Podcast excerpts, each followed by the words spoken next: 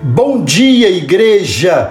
A paz do Senhor. Amados, vamos iniciar hoje uma série de três mensagens do pastor Jason Diamantino, o nosso pastor general, promovido nesse 2023 ao posto de general de brigada. Nessa primeira mensagem compartilhada por ele, vamos ler Romanos, capítulo 8, verso 35, onde encontramos uma pergunta retórica cuja resposta todo crente sabe perfeitamente dar a resposta: Quem nos separará do amor de Cristo?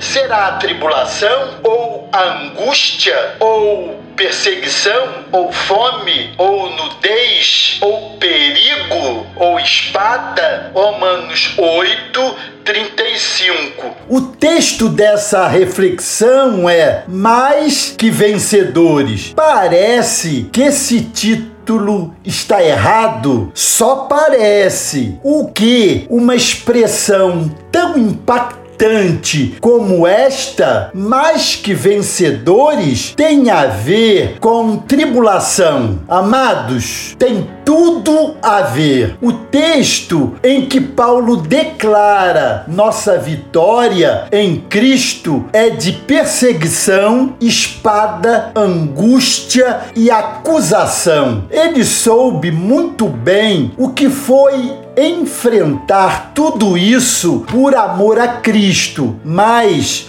sua perseverança trouxe resultados abençoadores. Existe um preço a ser pago por nossa família, por nossa nação, pelo amor e compromisso nosso com a palavra inerrante de Deus. A criação está gemendo com dores de parto, na expectativa de que os filhos se manifestem. Mas, amados, há um preço, há uma guerra sendo travada em regiões celestiais. Oro para que nesses dias homens e mulheres de Deus se levantem para declarar, apregoar sobre os muros e gritar bem alto que é possível o escape. Amados, há livramento e prosperidade para os filhos, mesmo em meio às mais renhidas